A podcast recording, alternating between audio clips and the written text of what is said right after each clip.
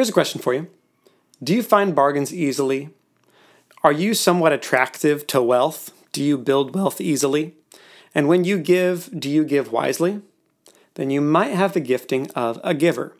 Let's talk about it.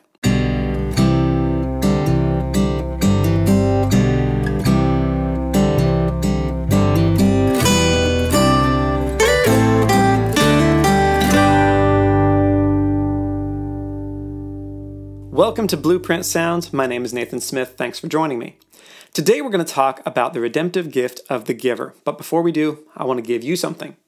If you go to my website, blueprintsounds.com, you can get access to my free PDF 25 chart topping arrangement tricks that work.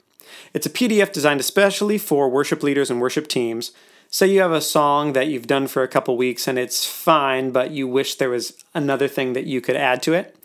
Well, download this PDF and you get 25 different ideas that you can use to make your song more interesting, a couple of sentences about why that trick works, and then a song from the radio that exemplifies that trick so that you can hear the effect that it has on a given song. Again, go to blueprintsounds.com to get access, and without any further ado, let's get to today's topic. So, we are in an eight week long series on the redemptive gifts, and to explain to those who may not know, in Romans 12, Paul talks about the different designs or giftings that God gives us, and there are seven. They are the prophet, the servant, the teacher, the exhorter, the giver, the ruler, and the mercy gifting. These giftings shape the way that our personality is, they shape the way that we react to other people, what motivates us, but most importantly, they shape how we interact with God.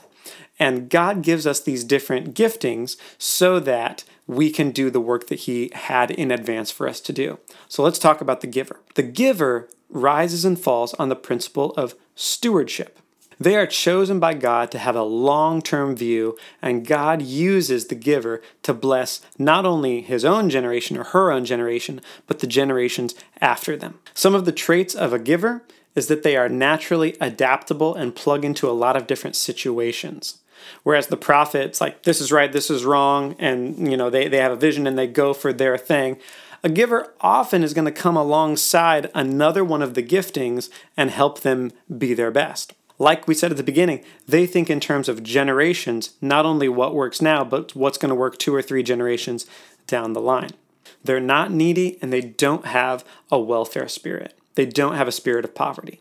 They often don't tend towards introspection and again, they can plug in easily to a lot of different social dynamics. They cannot be hustled. They they just you can't do it to a, a giver because they're too savvy in that way. A giver gives well and not impulsively, whereas some other gifts can give out of enthusiasm or out of duty. The giver is very wise in the way that they think through what's going to be the most beneficial. They tend to find bargains easily and they can find and birth new things. That's what God intends for the giver to do. Some of the signs of a mature giver is that they trust God and they see themselves as a conduit or a pass through for blessings, not just an empty pit for blessings to fall into. They can build and provide with balanced generosity. They take a stand against unholy indulgence or excess, but they also can stand on faith and not control out of fear. Some of the signs of a carnal giver is that they do make decisions out of fear rather than faith, and they can be frugal in an unhealthy way and put their trust in the resources that they've accrued rather than their trust in God. They can be casual about holiness, and they may not acknowledge their needs to God because, again, they don't see themselves as needy. They may try and give their finances to God, but not what truly pleases Him.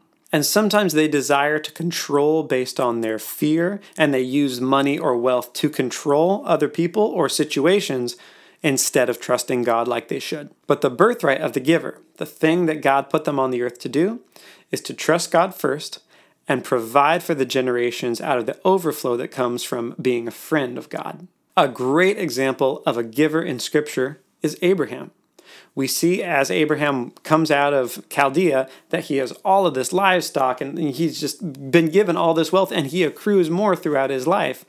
God chose Abraham to be the father of many nations, to have Isaac to be a blessing to many generations. He is the father of the faith. He is the father of all of us who are Christians, not just the nation of Israel. And so God chose the giver, Abraham, to be the one who would birth that new thing. Again, that is just the tip of the iceberg when it comes to the giver gifting. And this is not my teaching, I did not originate it. So I'm going to leave a link to a series of videos that goes into all of the gifts in much more detail. I'm not affiliated, I'm just a big fan of this person's ministry. I hope that episode helps you. And again, go to blueprintsounds.com to get access to my free PDF 25 chart topping arrangement tricks that work. All right, until next week, God bless and goodbye.